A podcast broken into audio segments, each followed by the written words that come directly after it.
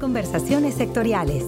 Oportunidades, innovaciones, mejores prácticas, casos de éxito e información relevante para mejorar el desarrollo del sector en la voz de sus protagonistas. Desde la llegada del presidente Trump al gobierno de los Estados Unidos de América, el tema del comercio internacional en nuestro país y el vecino país del norte ha venido acrecentando su importancia y ganando interés en prácticamente todos los sectores económicos, académicos, financieros, políticos, comerciales, sociales y no es para menos porque esta coyuntura presenta enormes retos y desafíos.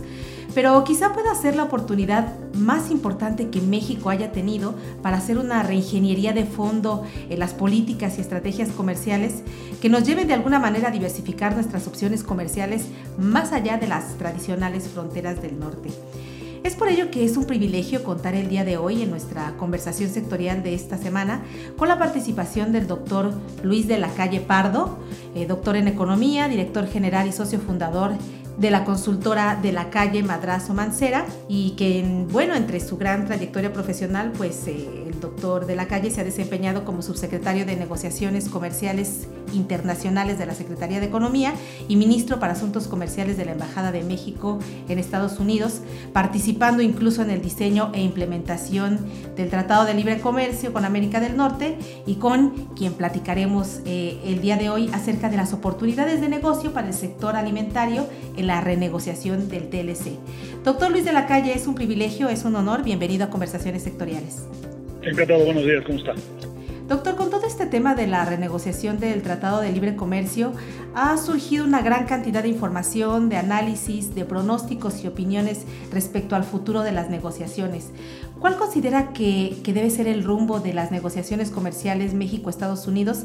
y particularmente en el sector alimentario, que es el sector objetivo de FIRA? Bueno, el comercio entre México, Estados Unidos y Canadá ha crecido de una manera muy remarcable en los últimos 25 años a raíz de la negociación del de Libre Comercio de América del Norte. Hoy en día Estados Unidos es para Canadá y para México eh, el primer mercado del mundo, incluido en el sector agropecuario, y México por su lado es el segundo mercado para Estados Unidos y Canadá el primero en el mundo. Entonces hay una, un nivel de integración entre las tres economías que es mucho más profundo de lo que la gente piensa y esto debe llevarnos a reflexionar que una negociación entre México, Estados Unidos y Canadá solamente tiene sentido si tiene un importante nivel de ambición. Eh, el objetivo de la negociación debe ser una mayor integración eh, entre los tres países, no solamente para comerciar e invertir más entre nosotros tres, sino sobre todo para utilizar a América del Norte como una plataforma de exportación para el resto del mundo. Y esa plataforma de exportación al resto del mundo debe incluir de una manera muy importante al sector agropecuario. Si hacemos una negociación, digamos, inteligente, que incremente la competitividad de América del Norte, debemos tener como objetivo incrementar las exportaciones agroindustriales de los tres países a eh, Asia, Europa y al resto del mundo. ¿Qué aspectos estratégicos eh, debe considerar México eh, para impulsar de manera eficiente la diversificación del mercado de exportación e importación? Bueno, yo creo que México debe estar consciente de que por razones climatológicas, geográficas, disponibilidad de tierra, de agua, de mano de obra, América del Norte es probablemente la única región del mundo que realmente puede alimentar a la clase media creciente de China, de la India, y que por lo tanto tenemos un enorme potencial de exportación. Algunos países ven a la seguridad alimentaria de una manera defensiva y creo que México debe ver a los problemas de seguridad alimentaria de manera ofensiva. México debe aspirar a tener un importante superávit agroindustrial. Ya lo tenemos, en los últimos años ha crecido de una manera muy significativa la producción y exportación de productos ah, agroindustriales mexicanos y es un fenómeno que va a seguir sucediendo, sobre todo si lo hacemos conjuntamente con Estados Unidos y Canadá. Debe verse, digamos, a la agricultura no solamente como un sector donde hay obviamente problemas, que los hay, no quiere decir que no los haya, sino tenemos que verlos como una oportunidad y para eso se tiene que trabajar en todas las condiciones que son, digamos, secundarias o a que acompañan a la agricultura. La calidad sanitaria, el control de enfermedades y pestes, la logística, las cadenas de frío y la comercialización para realmente poder ser exitosos en todo el mundo. Uno de estos aspectos estratégicos que usted ha comentado ya en diversos foros y espacios es eh, la oportunidad de visualizar el ordenamiento y la apertura de vías de comunicación, sobre todo en el tema de la apertura del Golfo. ¿Qué nos puede comentar al respecto? Es muy importante que tengamos una logística de excelencia para realmente ser exitosos. México, por ejemplo, es un gran productor de naranja, todos los eh, estados del Golfo, de cítricos en general. Muchas veces no podemos almacenar, eh, congelar, exprimir las uh, naranjas para exportarlas al resto del mundo porque carecemos de logística. Entonces, si queremos ser exitosos en términos de producción y exportación agroindustriales, necesitamos un sistema de logística de excelencia. Una oportunidad muy importante es desarrollar la logística alrededor del Golfo de México, porque si tuviéramos suficientes conexiones entre la península de Yucatán y los estados del sur del Golfo con los estados del Golfo del este de Estados Unidos, estaremos abriendo una nueva frontera para acercar a los estados más pobres del país, a Chiapas, Oaxaca, incluso también Guerrero, a la zona este de Estados Unidos, que es una gran zona consumidora de productos que pueden venir de De alguna manera se ha visto durante muchos años el desarrollo rural o la agricultura como un obstáculo para el crecimiento. Mucha gente ha considerado que en agricultura no tenemos la suficiente productividad para ser eh, realmente competitivos y en el fondo lo que nos ha mostrado el comercio exterior y el éxito de los eh, productos agropecuarios mexicanos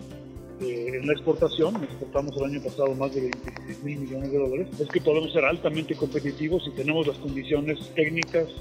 climatológicas y de logística para poder mover y exportar productos de todo el país. En el sur de México está desarrollando también una importante cadena para la producción y exportación de carne de res. México se ha convertido, poca gente lo sabe, en un exportador neto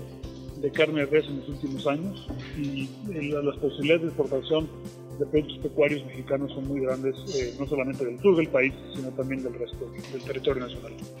Doctor, por supuesto que la importancia de la diversificación de mercados es innegable, sin embargo, pues también al haber apertura hay esta posibilidad de que grandes industrias y comercializadoras internacionales, eh, sobre todo las transnacionales brasileñas y argentinas, precisamente en este tema de la carne, pues puedan obtener mejores condiciones de abasto, de desarrollo, de crecimiento que las que tiene México. ¿Qué oportunidades o qué aspectos debe considerar México con respecto a la apertura de estos mercados?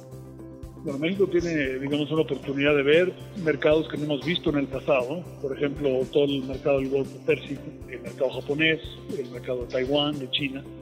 que otros eh, países productores de productos pecuarios como Brasil y Argentina han visto en el pasado y también este, y, han tratado de explorar y han explorado en algunos casos exitosamente. México puede hacerlo también con la misma eh, eh, intensidad y probablemente con mayor éxito eh, que estos países. el, éxito del sector pecuario mexicano en el largo plazo depende que veamos este sector como un sector de un alto potencial exportador y que no lo veamos solamente de una manera defensiva. Alguien nos hubiera predicho hace 25 años que México iba a ser exportador de carne al mercado de Estados Unidos, de carne de res, la gente lo hubiera creído, pero hoy en día lo somos y además empieza a haber un reconocimiento en esos mercados de la, no solamente la cantidad de carne que puede exportar México, sino sobre todo de su calidad. Por último, doctor, FIRA apoya y financia desde hace 62 años a productores y empresas del sector agroalimentario y rural para incrementar la competitividad y productividad en el sector. ¿Hacia dónde considera que debe enfocar FIRA sus recursos para que estos tengan un mayor impacto en las oportunidades que presenta el sector agroalimentario? Yo creo que lo más importante para el desarrollo del campo mexicano es acercar al productor del consumidor. Muchas veces el productor mexicano se concibe a sí mismo solamente como productor y no como vendedor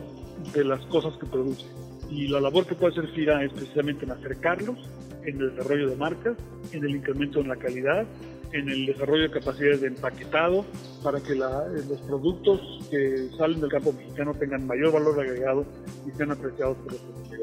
en la medida en la que entendamos al consumidor en Asia, en Europa, en Estados Unidos y en México, vamos a ser más competitivos en el campo mexicano y generar mucho mayor valor agregado. Bien, pues agradecemos al doctor Luis de la Calle Pardo la disponibilidad y atención de conversar con nosotros esta semana, seguros de que su opinión y comentarios resultarán de gran interés para el personal de FIRA, así como para nuestro público objetivo en el sector rural. Muchísimas gracias por participar con nosotros, doctor de la Calle. Yo creo que es muy oportuno el trabajo que hace FIRA, por supuesto,